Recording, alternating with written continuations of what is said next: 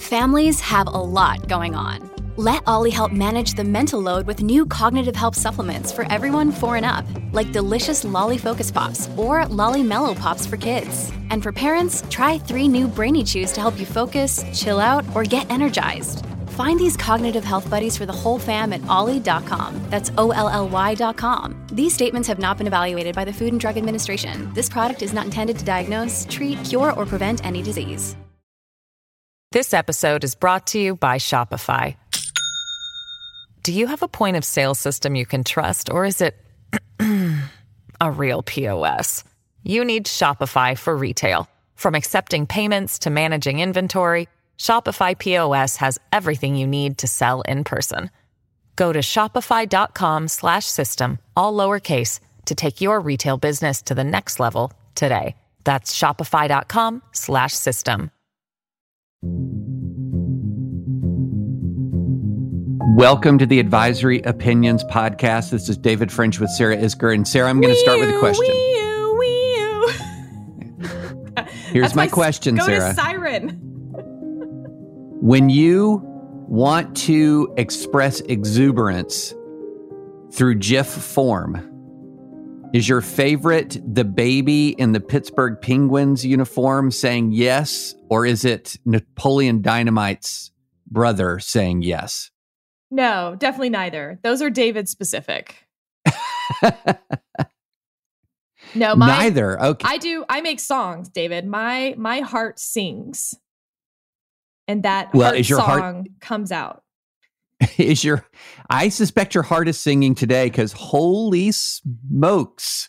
It's singing for so many reasons today. Not only did we get two of our hit parade cases, but the way they came down, even though I actually don't agree with them, was uh, interesting, fascinating, lots of AO conversation to be had. And David, I think we can officially say that there is a 333 court as predicted on AO, and that the lineup is pretty much what um, what we said.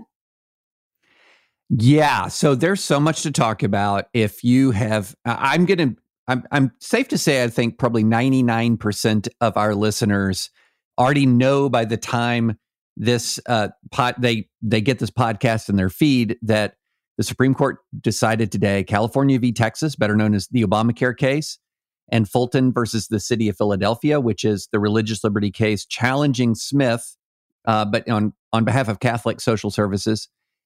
Both cases came down. Both cases came down with really interesting alignments. So Obamacare was upheld on standing grounds, 7 2, uh, with in the dissent, Alito and Gorsuch. And that's it. In California v. Texas, uh, Thomas, Thomas had a concurring. concurrence. yes. I think that's A important. Thomas concurrence. concurrence. with, of course, the three Democratic nominated justices in the majority, along with Roberts, Barrett, and Kavanaugh. So, two of the three Trump appointees voted to uphold Obamacare. Um, so, that was one, and we're going to talk about it. And the other one was Fulton versus Philadelphia. And that case was unanimous ish which is remarkable. So that means it was nine justices concurred in the outcome and the result of the case on behalf of upholding the religious liberty of Catholic social services on pretty limited grounds. We're going to talk about that. We're going to talk about that. But again, that confounded a lot of people. So, in other words, Kagan, Breyer, and Sotomayor, and Sotomayor voted with Catholic Social Services in this case. So there's so much to talk about on the outcome of the cases. There's a lot to talk ab- about with the reasoning of the cases, and there's so much to talk about with the alignment of these cases. Let's start, Sarah. Wait, David. What? What? You forgot our our little, you know, stepchild here. Nestle USA Inc. v. Doe? That's right, the alien tort statute. Right. Yes. There were three cases decided today. And we'll table Nestle, I think. Well, We'll a table. big win for child slave traffickers. Uh, that would be the top line headline. And we'll just leave that as a teaser Yes. for Monday. How about That's that? right. Sounds good. Sounds good. Okay. Sarah, do you want to launch us on California v. Texas, better known as Obamacare, the concluding episode of the Obamacare trilogy? I really do. Except, is it the concluding one? This is a cliffhanger, I think. Yeah, yeah. I mean, we'll see the box office. That's going to be determined by the box office, I think. so true. So let's back up a little bit about what this case was. You have the individual mandate zeroed out by Congress in 2017. Zeroed out meaning there is no penalty if you fail to buy insurance, health insurance. Well, that was a bummer for Obamacare 1. That was the Sebelius NFIB, NFI, NFIB, I'm saying that right, NFIB case decided in 2012, uh, where Roberts wrote for the majority of the court, upholding the individual mandate as a tax. That Congress had the power to have the individual mandate because of their taxing power. But once they zeroed out the penalty, it was no longer a tax. Therefore, states and two individuals argued it was unconstitutional now. They also argued that you couldn't sever the individual mandate from the rest of the law. Therefore, poof, there goes Obamacare. A district judge in Texas agreed with them. The Fifth Circuit kind of went, and it went to the Supreme Court. Here's now, what, what, what is the is that is that a doctrine? yeah. Wee, I don't, it's that, it's like, meh. I mean, Okay. kind of, but me. They sent it back basically. And then on interlocutory appeal, which is when you appeal something before the case has been fully resolved uh, at the uh, circuit level, you try to take it up to the Supreme Court. There were questions of whether they would even take it on that interlocutory like pos- positioning, um, and they did. Well, well, well. This is a surprise, maybe only to me. Um, I will say my husband was less surprised, but I am surprised. I am surprised too. I am surprised. I'm not surprised by the outcome. I'm surprised by the reasoning. I'm not angry. I'm just disappointed. Okay. So let's talk about standing. We've already said this gets kicked on standing. Standing is an Article 3 issue here. That means it's jurisdictional. That means it can't be waived. A court can reach standing on its own, regardless if the parties argue it. So let's say plaintiff and defendant both go in and they're so hot to trot, arguing about their, you know, who owns the property or whatever, and no one's noticed um, that you know they have no business being in federal court the federal judge actually not only can but has the duty to first figure out if they have the jurisdiction to hear the case.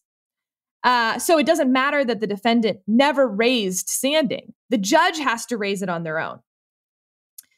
Okay so what are the elements of article 3 standing? One an injury in fact.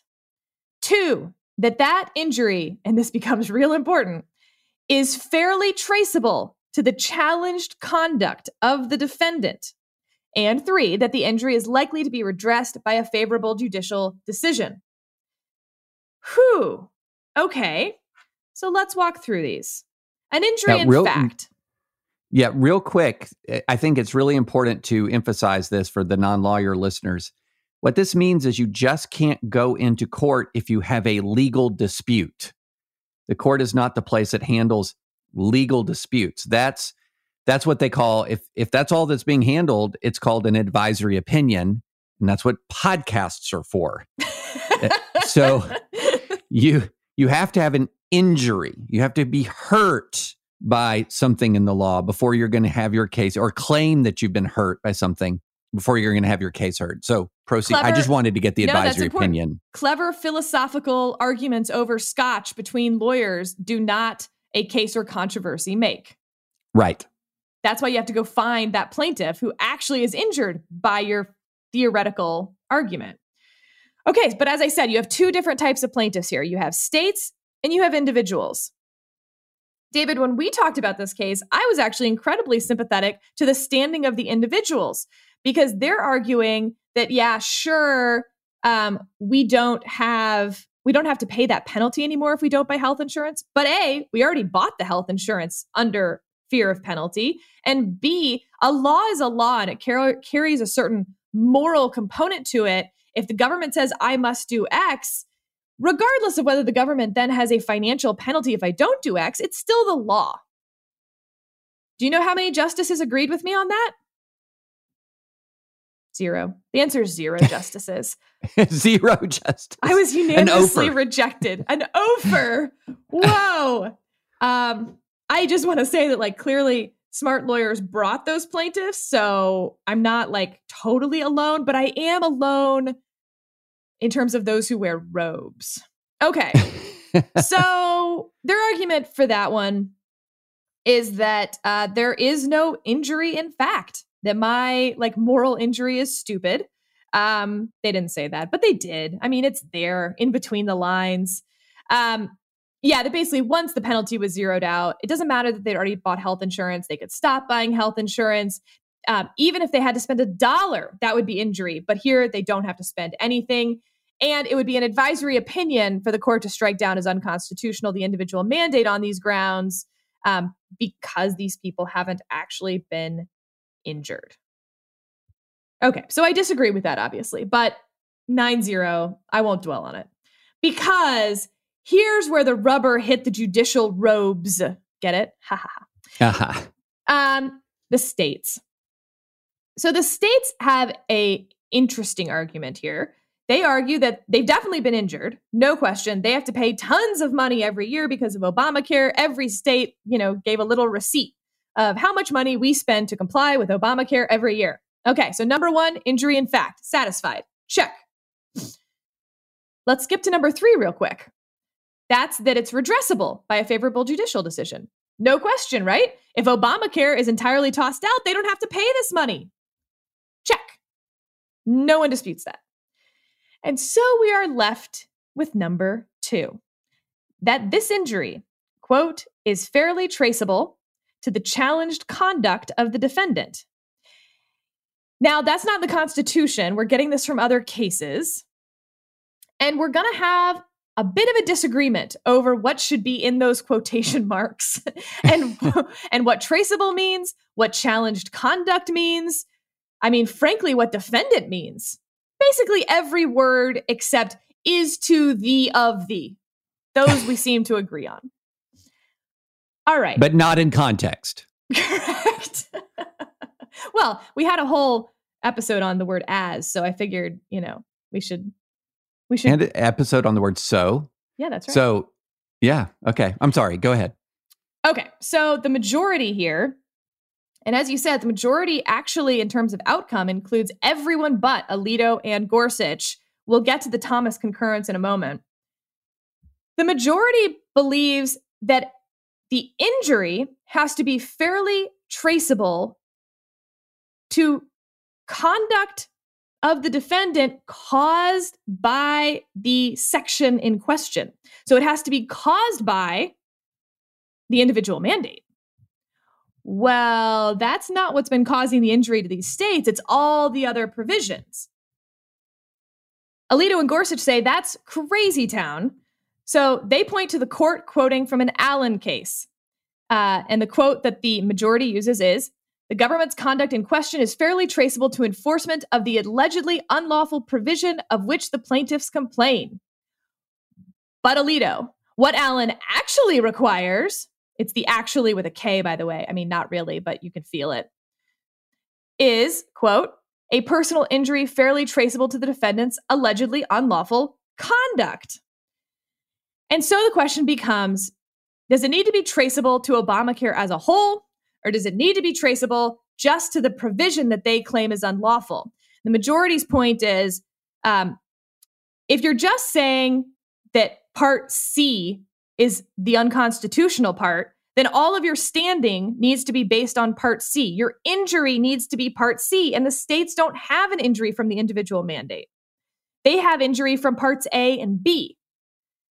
Well, that's kind of weird, I will say, because the law is parts A, B, and C. And so the only way that you can really say that their injury, that it matters whether their injury only comes from part C, is if part C is severable. But this is where things get weird, David. Yep. Article 3 standing, as we said, is jurisdictional.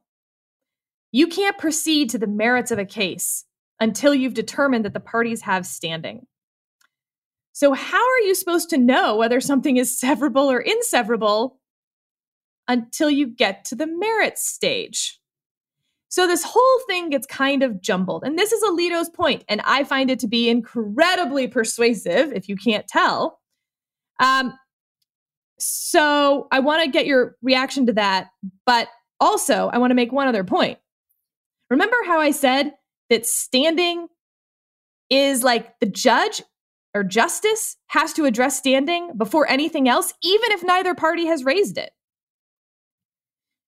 Well, Thomas's point in his concurrence, and he sides with the majority. He basically is like, Alito, I love you, dude. You're my ride or die.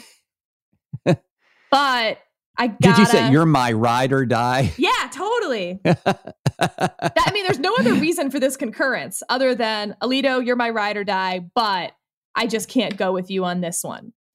Um, there's nothing in Thomas's concurrence that's like not already in the majority, except the like I heart Alito that is in in in there. Is it too Gen X of me not to know what a ride or die is? Oh, David, how do you know what based or cringe is, but not ride or die?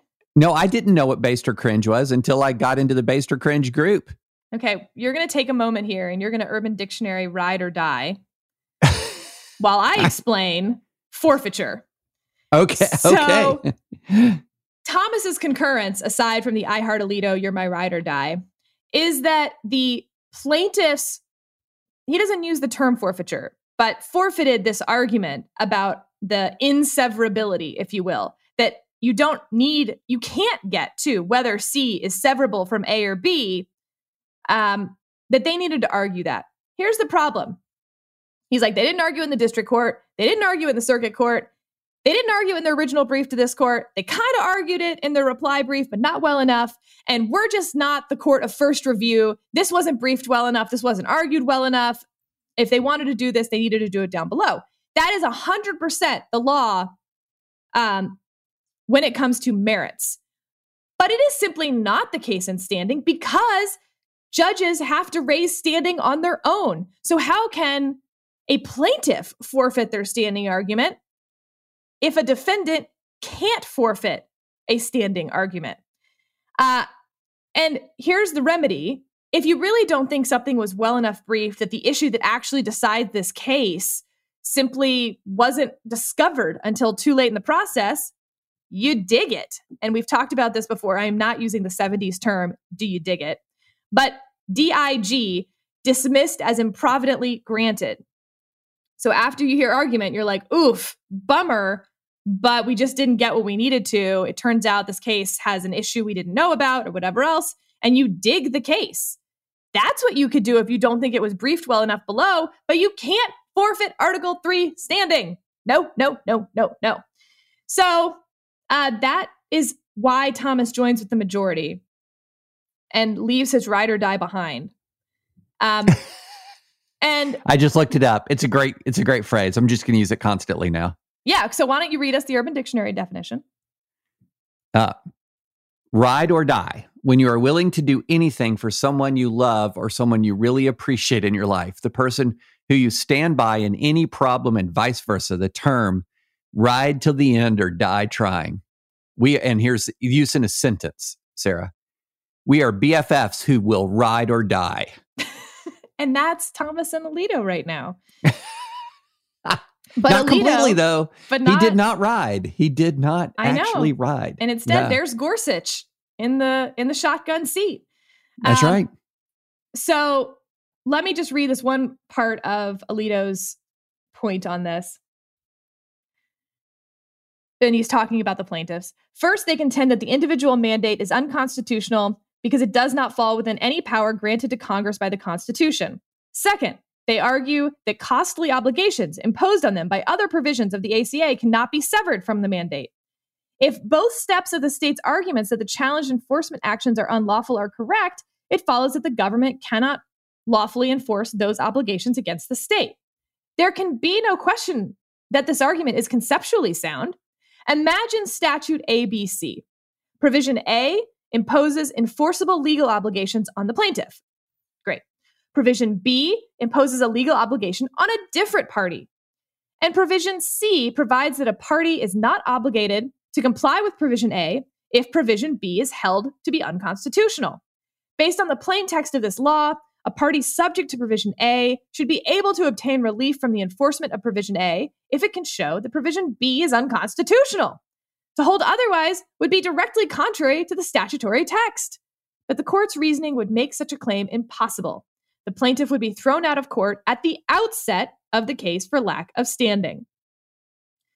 All right, so that's my summary of the majority, the dissent, and a little bit of Thomas's forfeiture argument there in the middle.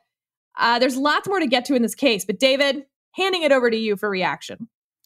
Yeah, so I, uh, the outcome Obamacare upheld. I, I think we both we were both basically dismissive, and we've been dismissive all along of the chances that Texas would win ultimately and get rid of all of Obamacare. I will admit freely that I did not see this coming on the basis of standing, uh, especially especially given the extremely expansive way in which courts had granted standing to states in a number of very controversial cases before this. And so that's that's what I find most interesting about this decision. And I also find interesting Justice Alito, hashtag spicy Alito, as people were already sending us on Twitter, um, displeased, displeased. But I, so I, just want to read a little bit uh, of the Alito spice. Today's decision is the third installment in our epic Affordable Care Act trilogy and it follows the same patterns as installments one and two in all three episodes. With the Affordable Care Act facing serious threat, the court has pulled off an improbable rescue. It's as if every single movie in the trilogy ends with like a surprise cavalry charge. Wait, that is how all superhero movies end. You think the superhero is going to lose, and then, oh, look, they win. This is literally your genre, David. Oh, I know. I know. I mean, think about the end of the two two towers. Uh, at the very end, here comes Gandalf with the riders of scattered riders of Rohan that he has collected, um, come charging over the hillside. Then the end of you know uh, the the uh, end of the uh, Return of the King. You have not only do you have the riders of Rohan charging to rescue you know Minas Tirith, but at the very end when the ring goes in, the entire army of Sauron falls in. Well, anyway, we could do this all day. Anyway, but there is an improbable rescue. And at the very end of the case, I don't want to read all of these paragraphs, but at the very end of the case, Alito has this summary. No one can fail to be impressed by the lengths to which this court has been willing to go to defend the ACA against all threats. A penalty is a tax. The United States is a state. And 18 states who bear costly burdens under the ACA cannot even get a foot in the door to raise a constitutional challenge. So, a tax that does not tax is allowed to stand and support one of the biggest government programs in our nation's history. Fans of judicial inventiveness will applaud once again, but I must respectfully dissent. Um, burn. Burn. burn is correct. Um, you know, it's interesting as I evaluate this. What I found, what I I, I found this uh, statement from Alito to be interesting uh, and compelling, because uh, and now again, I I've long believed that Obamacare would prevail and should prevail because after Congress reenacted Obamacare with the zero penalty, we were no longer dealing with Obamacare 1.0. We were dealing with Obamacare 2.0, where Congress had declared that an individual mandate, that the individual mandate was not necessary for the statutory scheme by zeroing out the penalty. But anyway, what I find interesting and, and compelling about Alito's dissent, uh, he says,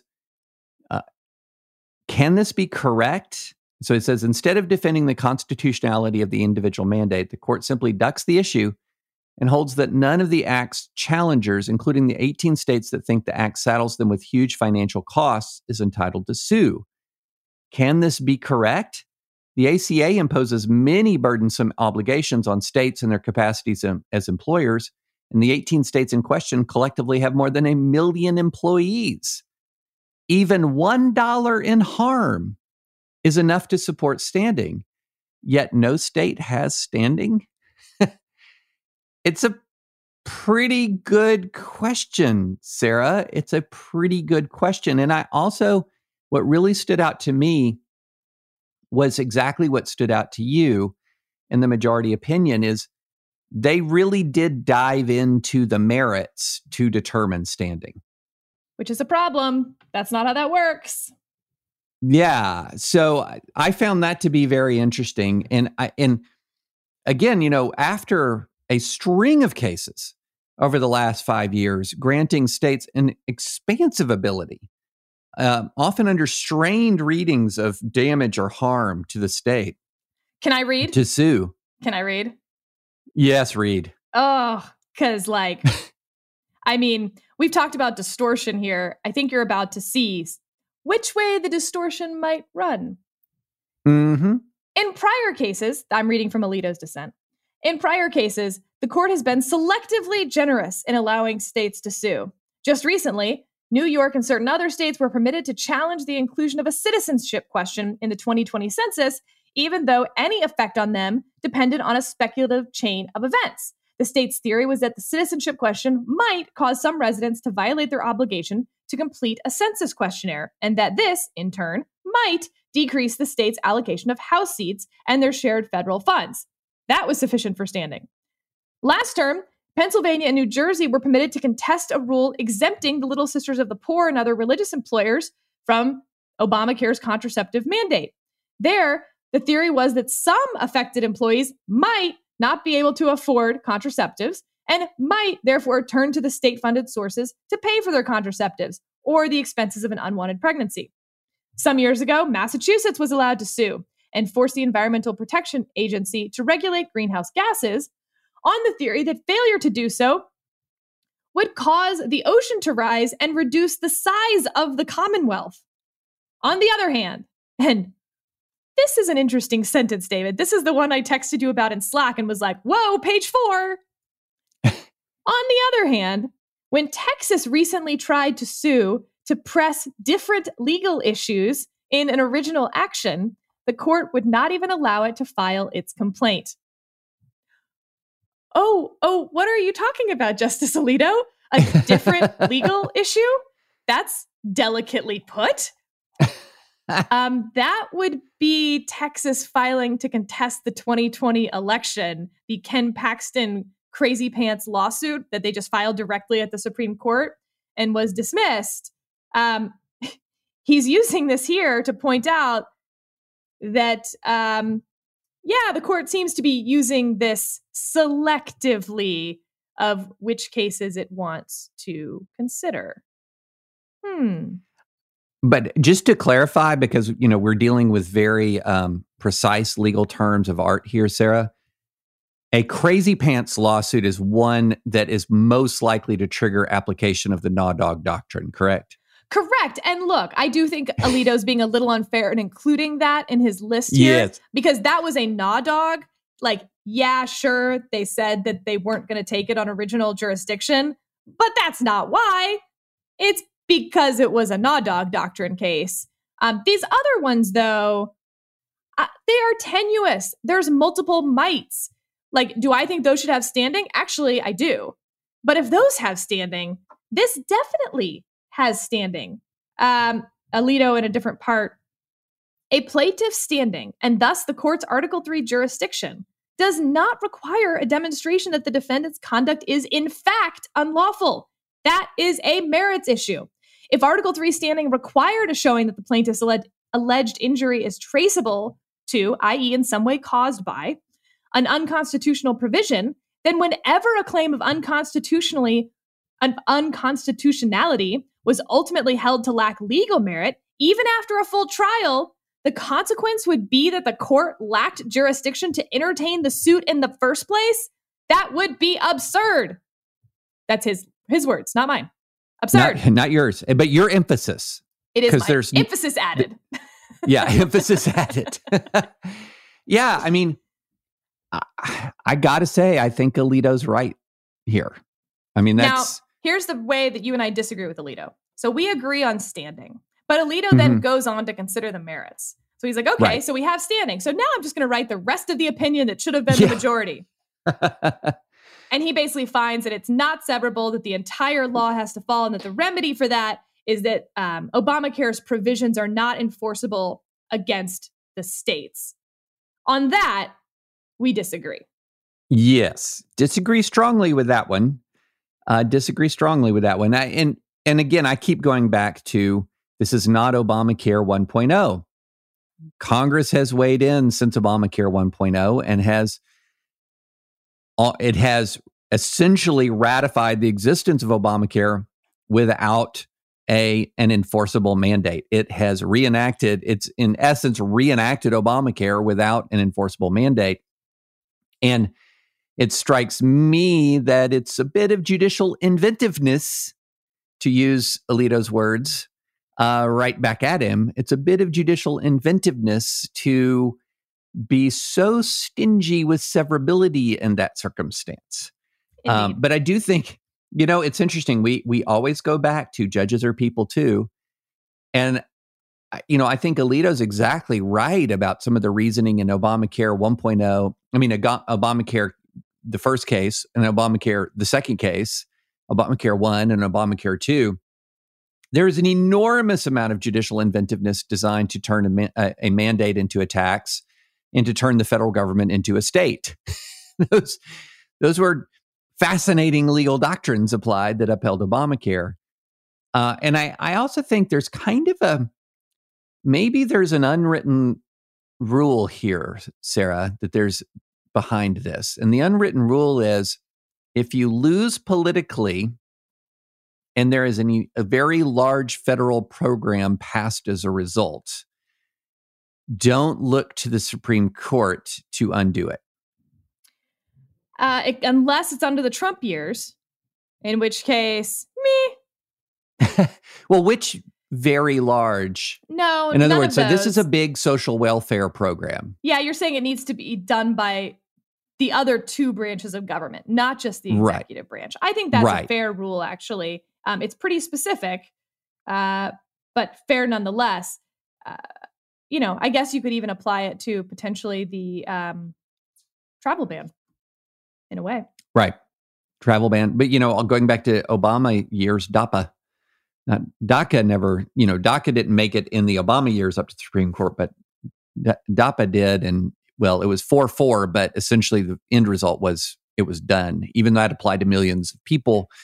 But yeah, I think so what you're dealing with so here if the two branches do something big and it's political, yeah, don't look to the third branch to to fix that. Interesting. I'm going to marinate on that, David.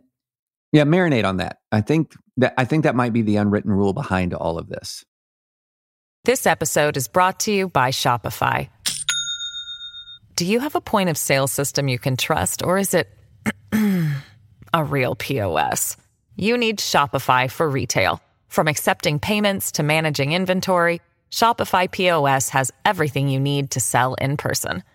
Go to shopify.com slash system, all lowercase, to take your retail business to the next level today. That's shopify.com slash system. Speaking of which, let's marinate then a little on ACA. There may be some other things we want to talk about on Monday as we continue to dig through some footnotes and otherwise.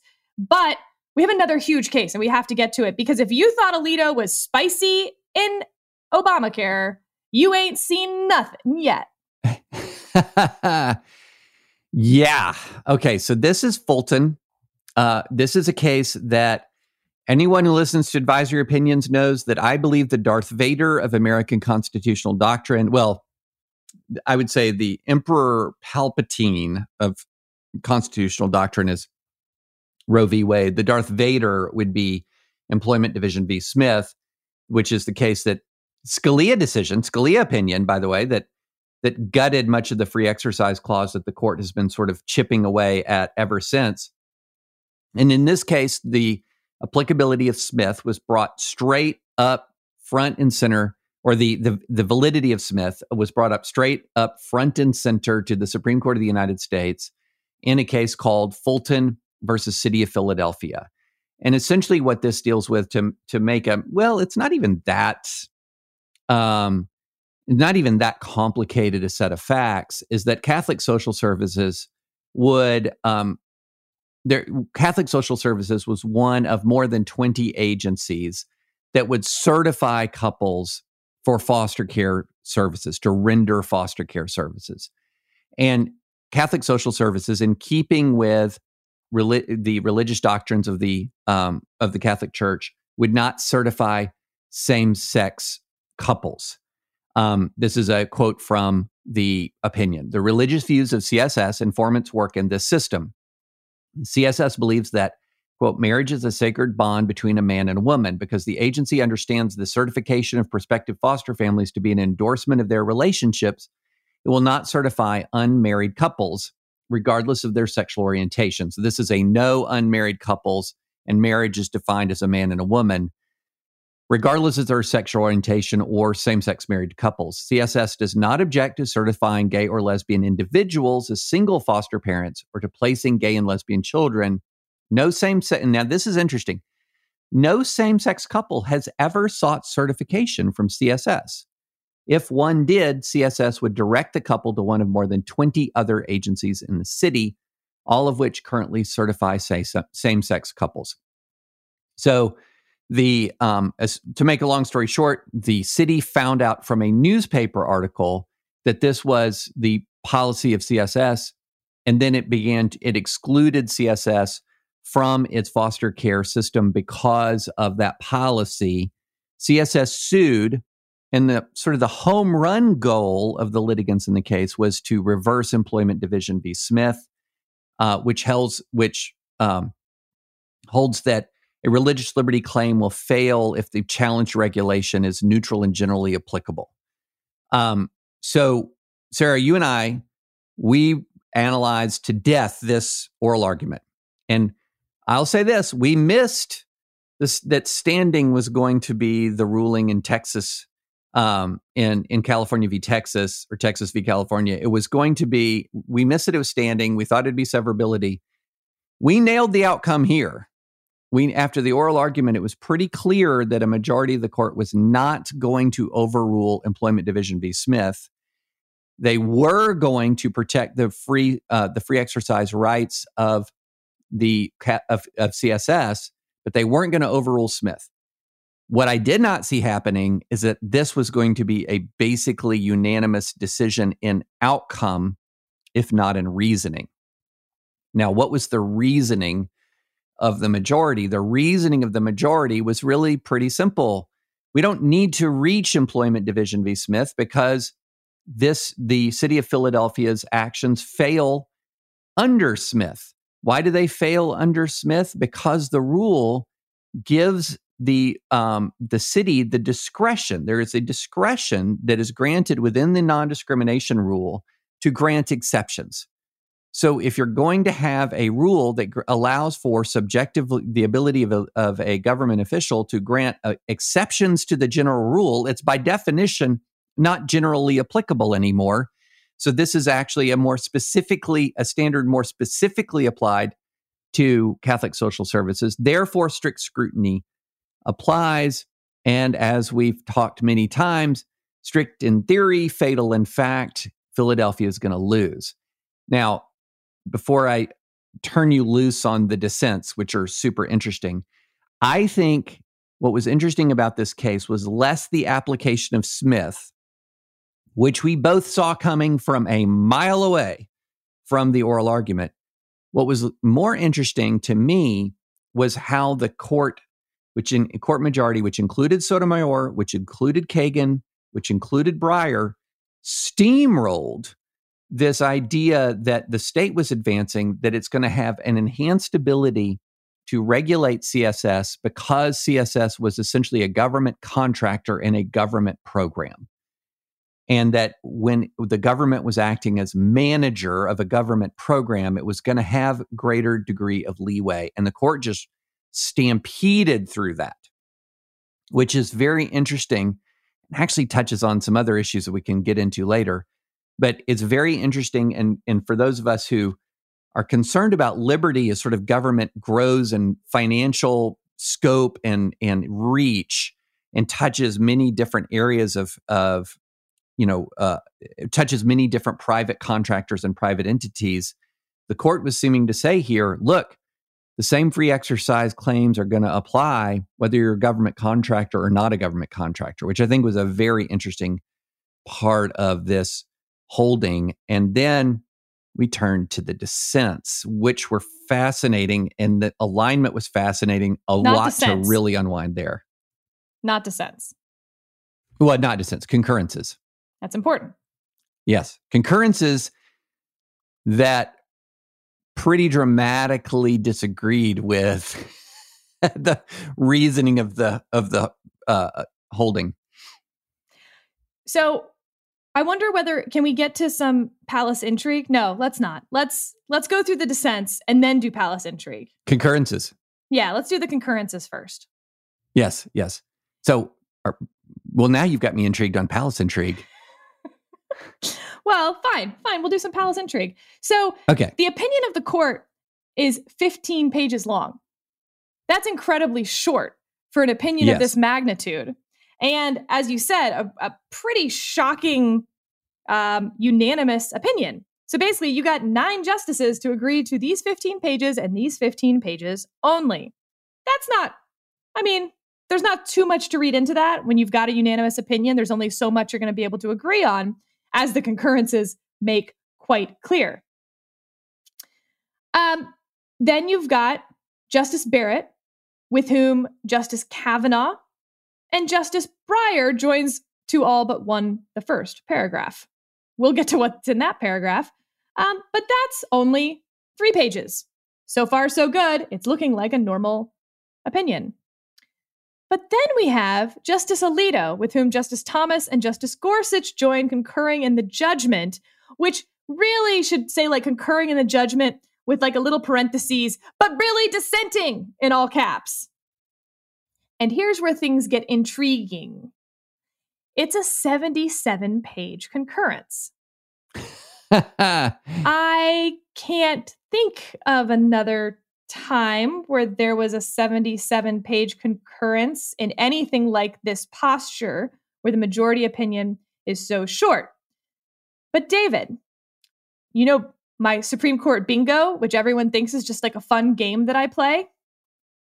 What if it's not a fun game? What if it might help us here? So, this was argued in November. And as we said, the justices, generally speaking, and it's not hard and fast, everyone gets one opinion per sitting. And so, as we get to these hot button cases, you can see who's left to right.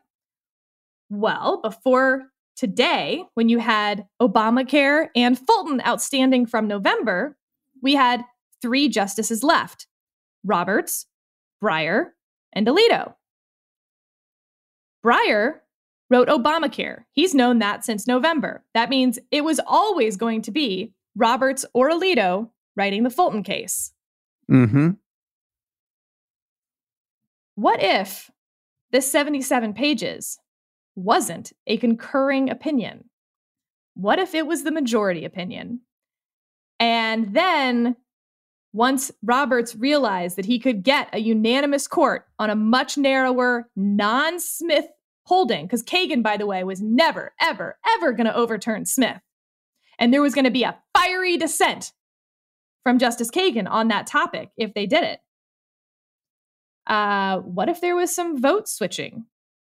And Roberts was able to convince Barrett and Kavanaugh to come with him. In exchange, they got to write their own concurrence, with Breyer joining all but the first paragraph, as we saw.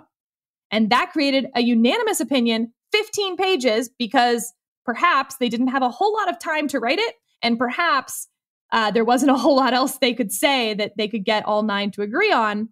And that left Alito holding his 77 pages of a majority opinion that no longer had a majority. Uh, and then you get a very cranky Alito, and just the last paragraph here. After receiving more than 2,500 pages of briefing, and after more than a half year of post argument cogitation, and I'm just going to underline that as my main evidence, aside from the 77 pages. Half year of post argument cogitation means there was some vote changing. The court has emitted a wisp of a decision that leaves religious liberty in a confused and vulnerable state. Those who count on this court to stand up for the First Amendment have every right to be disappointed, as am I. So I I think that is fascinating. I think that is fascinating. And I can imagine something that goes a little bit like this. Now, number one, I'm going to say that this does not leave religious liberty in a confused and vulnerable state. It doesn't answer all of the religious liberty questions that are outstanding. That that much I agree with, but religious liberty is on a one whopper of a winning streak at the Supreme Court. But anyway, here this is interesting. Interesting. This is all speculation, y'all. This is all speculation. Cuz Roberts couldn't do this alone. He had to have he had to have Barrett and Kavanaugh come with him. And so if you look at Justice Barrett's concurrence, it says, Yet what should replace Smith? She asks. The prevailing assumption seems to be that strict scrutiny would apply whenever a neutral and generally applicable law burdens religious exercise. But I am skeptical about swapping Smith's categorical anti discrimination approach for an equally categorical strict scrutiny regime, particularly when this court's resolution of conflicts between generally applicable laws and other First Amendment rights like speech and assembly has much been much more nuanced. What if Barrett and Kavanaugh read the 70 something pages and said, nah, dog, nah, dog, I'm not, I'm not all the way there with you. By the way, has there ever been a sentence that Justice Breyer loves more than I am skeptical of a categorical approach? He's like, oh, yes, tell me more, Justice Barrett. I love it. Yeah. And it's funny that he de- he exp- explicitly does not join with the paragraph immediately preceding that, but he's going to join the one that says I'm skeptical about the categorical approach. For sure. By the way, just approach. to quickly uh, visit that paragraph that he didn't join, here's why. Uh, I find the historical record more silent than supportive on the question whether the founding generation understood the First Amendment to require religious exemptions from generally applicable laws in at least some circumstances. In my view, the textual and structural arguments against Smith are more compelling. That's what he didn't want to join. He doesn't want to join anything that explicitly says that he has a vote to overturn Smith. Um, but he's more than willing to talk about how we need a six part balancing test with part three having four more parts. True.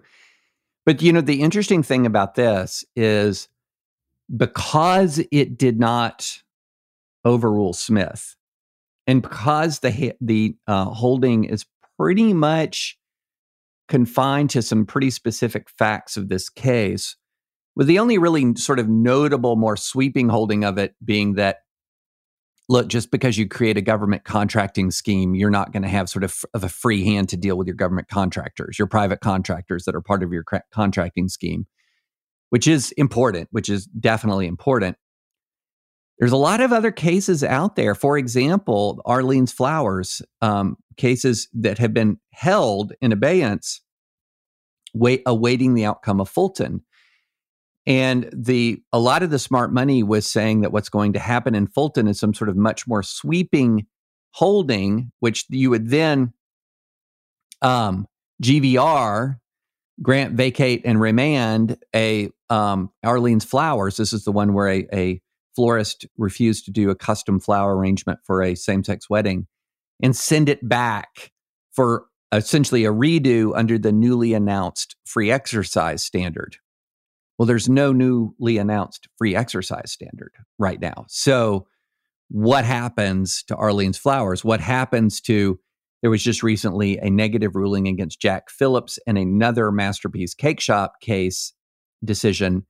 What happens in those cases if they're coming back up with a record that is free of targeted anti religious conduct or anti religious state action and is where they're facing more or less, well, it'd have to be very, very much more and not at any at all less, a neutral law of general applicability.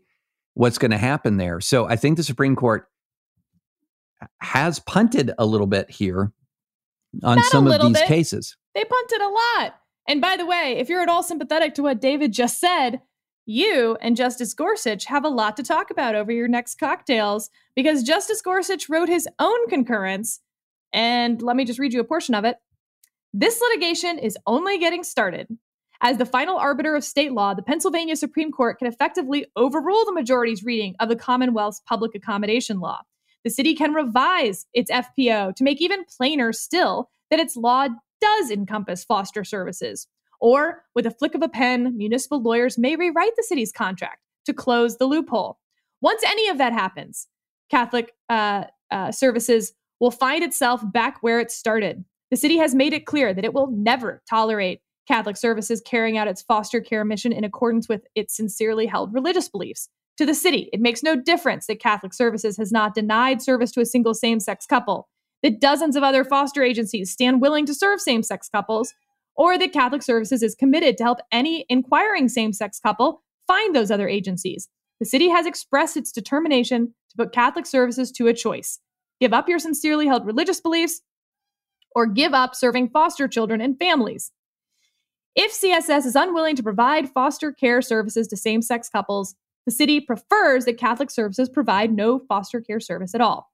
This litigation thus promises to slog on for years to come, consuming time and resources in court that could be better spent serving children. And throughout it all, the opacity of the majority's professed endorsement of Catholic Services arguments ensure the parties will be forced to vote resources to the unenviable task of debating what it even means. I mean, yes, CEG, so many other cases that have gone up and come back down and gone up and come back down.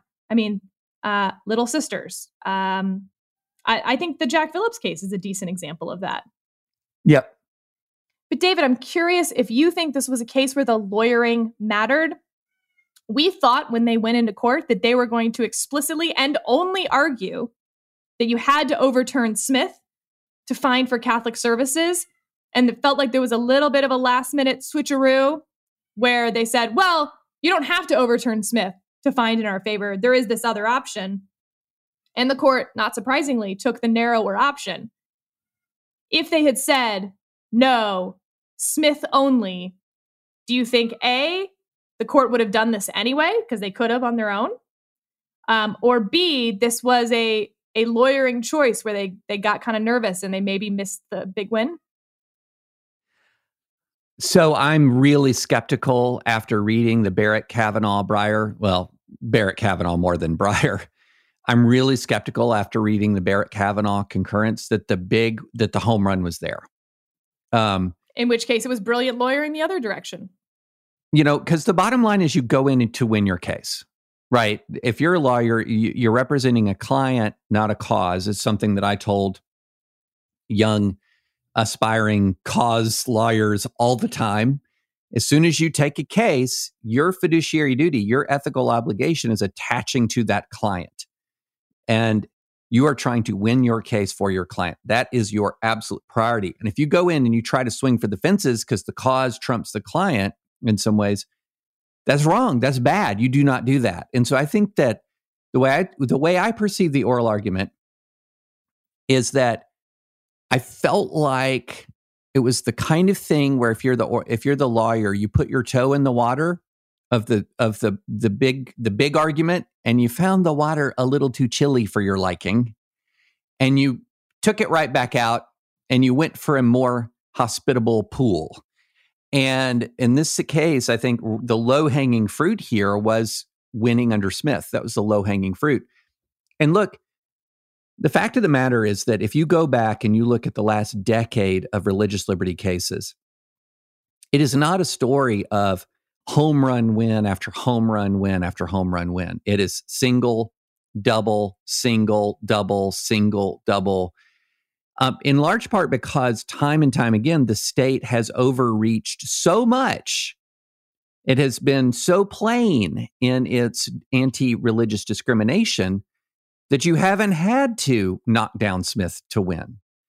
And the Supreme Court, as a general matter, isn't going to knock down major doctrines if it doesn't have to to reach an outcome in a case. And so that's one reason why, at the one hand, you've had 10, 15 years of unbroken victory um, in support of free exercise of religion.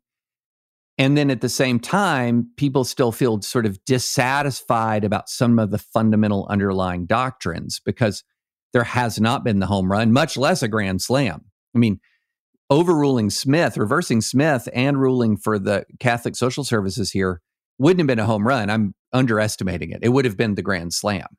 And there, so once again, you have another single uh, and a lot of people get upset about that. And I understand it. I mean, Masterpiece Cake Shop was a single, arguably a double.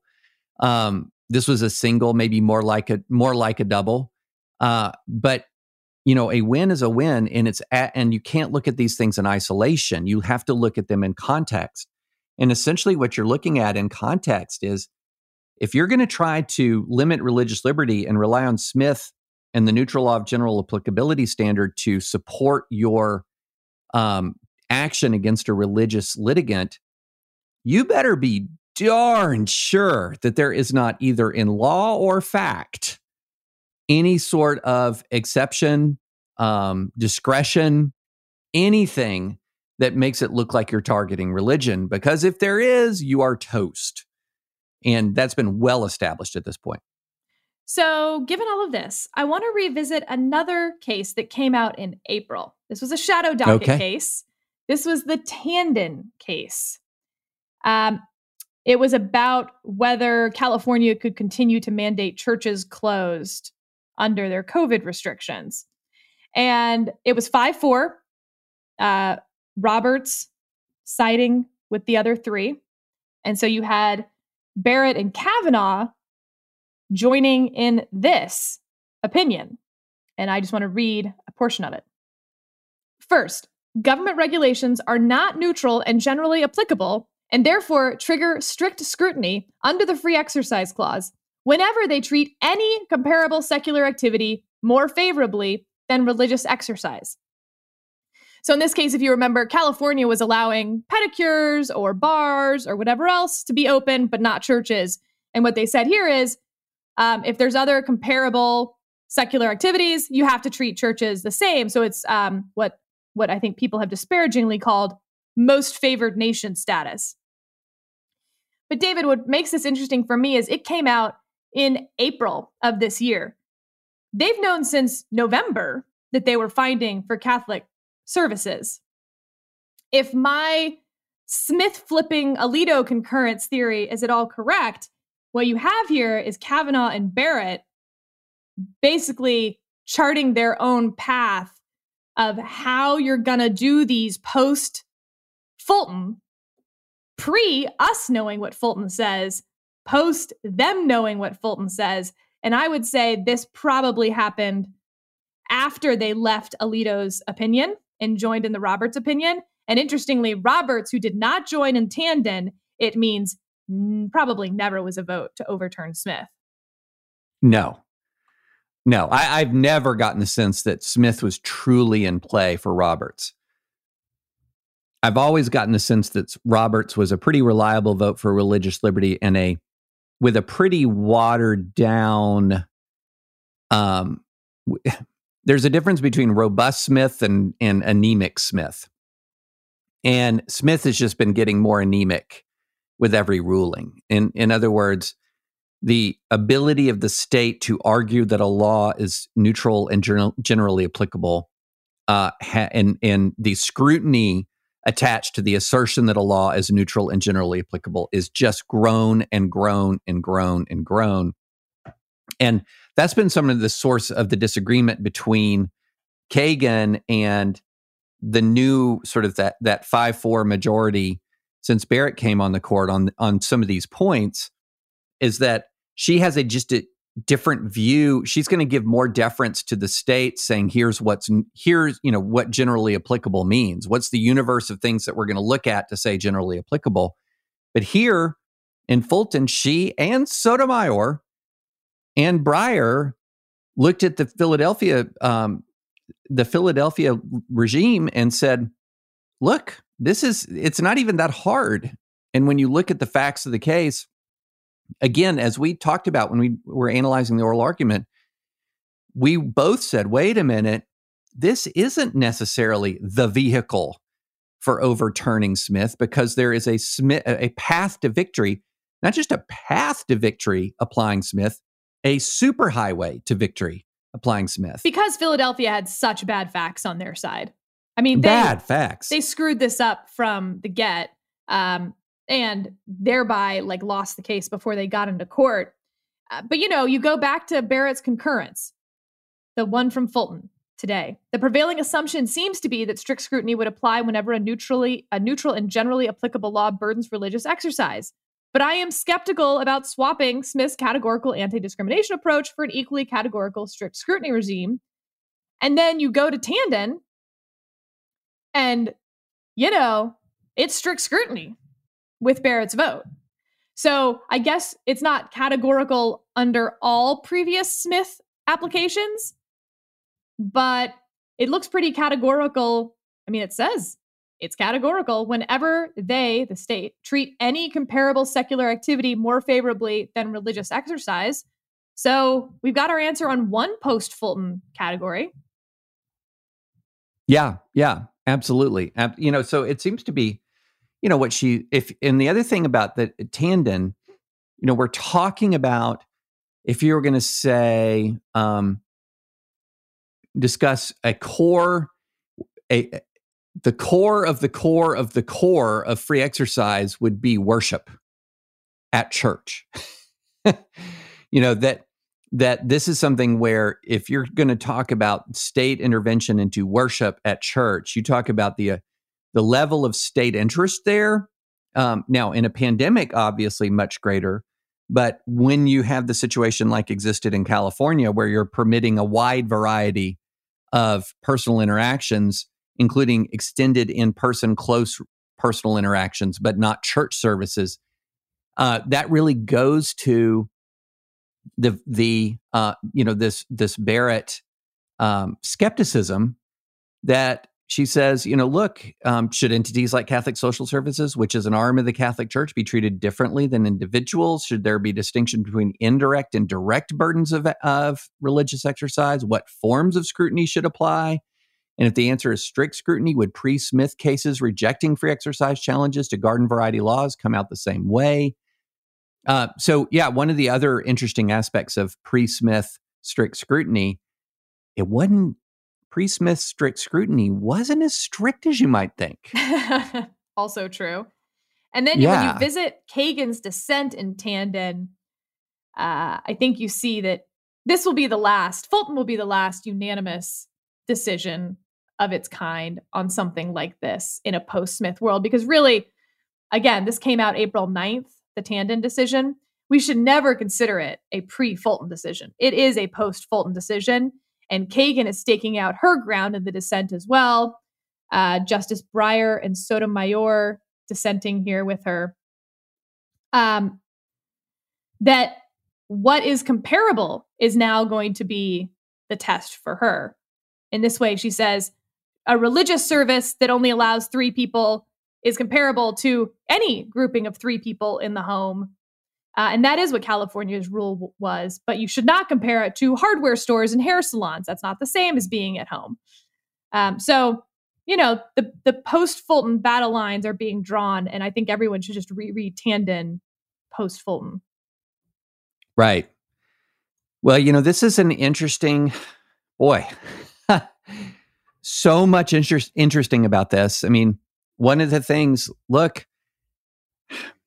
if you were walking into post Barrett uh, confirmation, post Trump presidency, saying, this is a predictable 6 3 court, well, the court has news for you. The court has news for you.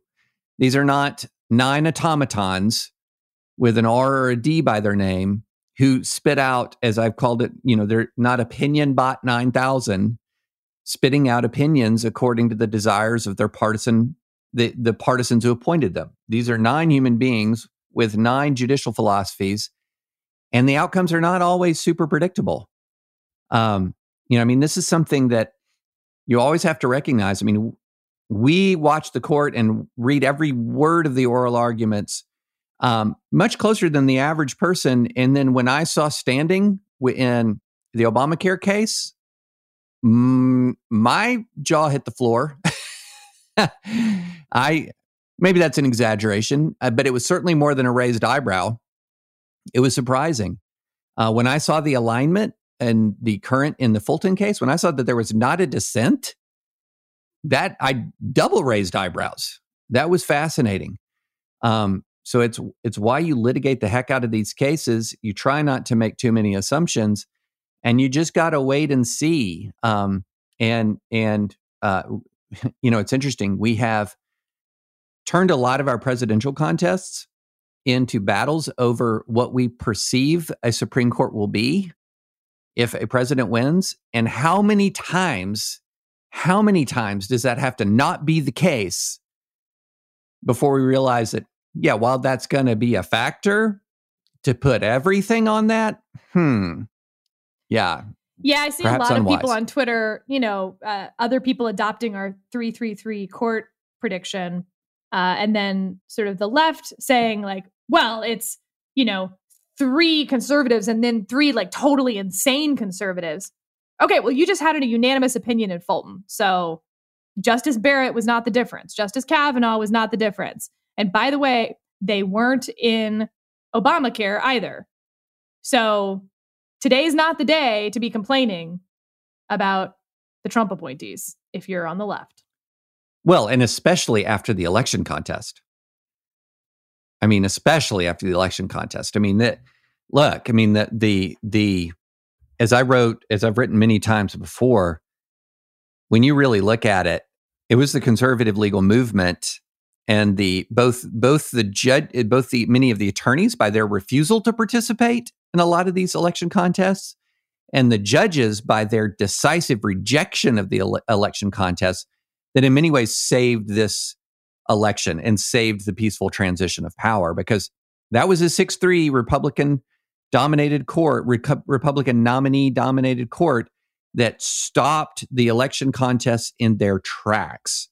So how many times do you need a- uh, evidence that these folks have their own mind? Uh, but what you know, it's we're going to go through this all again, Sarah.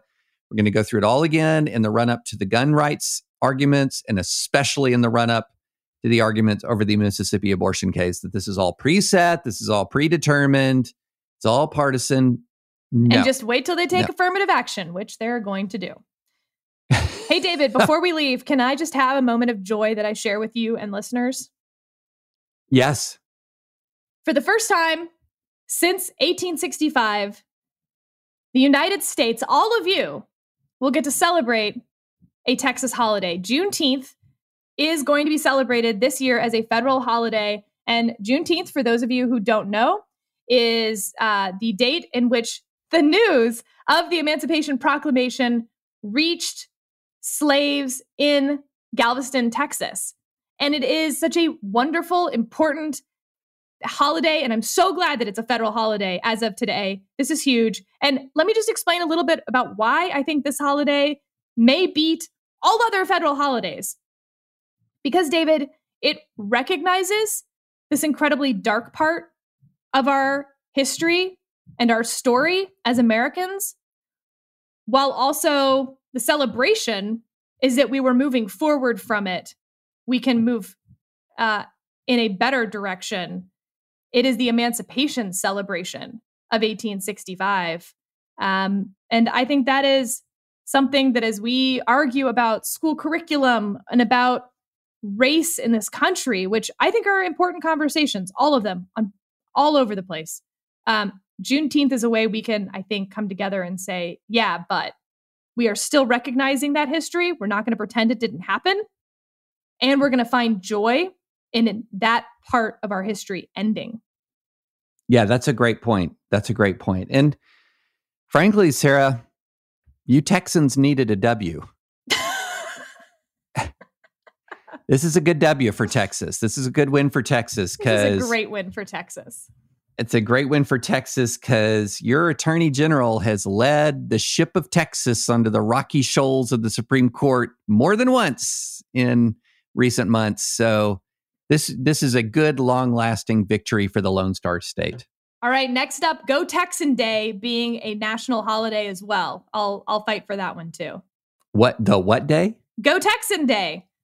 It's March second Go- every year, and uh, in Houston, it's also the day that the rodeo parades. Like they shut the freeways down, and you have a cattle drive on like I forty five South, uh, heading into downtown, and everyone dresses up in like traditional Texas gear. And my favorite thing that has maybe ever happened is I was at the original Ninfas on Navigation, uh, a, a Houston standby. And, you know, it's Go Texan Day. Everyone's kind of dressed up. And there are clearly some out of towners at a table nearby.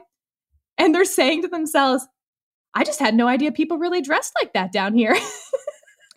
but it's like, it's not Halloween for us, but it's like a costume day, you know? yeah, Um, yeah. So I, I just think everyone would really also enjoy it if we had federal Go Texan Day. I'm going to go out on a limb and say never. That will I- never happen. That's so sad that you think that. It's- I'm just not seeing it. But we're going to be back on Monday and we're going to, you know, this, is we literally recorded this, you know, I, 35, 45 minutes after I first began to read through Texas v. California, the Obamacare case, at 25 minutes after I first started to read Fulton. Um, so this is, I'm not going to say this is the definition of a hot take podcast. We'll call this almost like an emergency podcast, but we're going to be able to marinate in it and sit in it and think about it. So we're going to be back on Monday with more Supreme Court opinions in all likelihood. Uh, maybe some worth talking about. We're going to actually talk a little bit about the Nestle case that we didn't mention at all. Alien Torts have- Act. Woohoo! Yeah. And then we're going to, you know, we're going to have some further reflections on these cases because, wow, there's a lot to chew on here. This is a lot. So we'll be back on Monday. More Supreme Court, more Obamacare, more religious liberty. Um, and then, you know, there's been some interesting other court developments this week that we might have a chance to chat about. So please come back. But before you come back on Monday, rate us on Apple Podcasts, subscribe on Apple Podcasts, and check out thedispatch.com. And Sarah, I'm beginning to worry about our sine die sign off. Yeah, I mean, it's always been a little bit a little bit weird because like Sine Die we should use for like our very last podcast when we never do another podcast again. Or if we were like seasonal in our podcasting. So, okay. I mean, so if like we, if we had, yeah, if we had seasons, so the end of season four Right. of, Right. but you know, we would have, I enjoyed it until we got that email. I've always had some questions about it. I didn't You share have? them with you. Yeah, I didn't share them with you. I was Okay. What's I, no I took too much joy in it, but I knew that there was a problem deep in my heart. it's, it's no, no, it's not fun anymore. Okay. Anyway, we'll, we'll think of a better sign off. Until then, we'll see you Monday.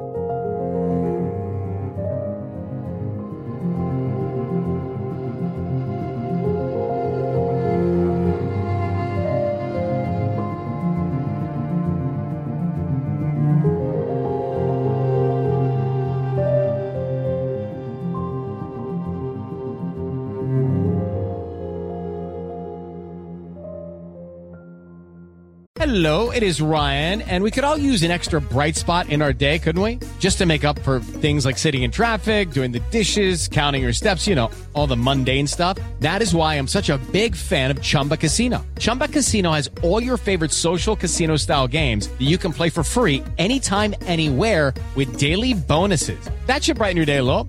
Actually, a lot. So sign up now at chumbacasino.com. That's chumbacasino.com. No purchase necessary. Group. Void were prohibited by law. See terms and conditions. 18 plus.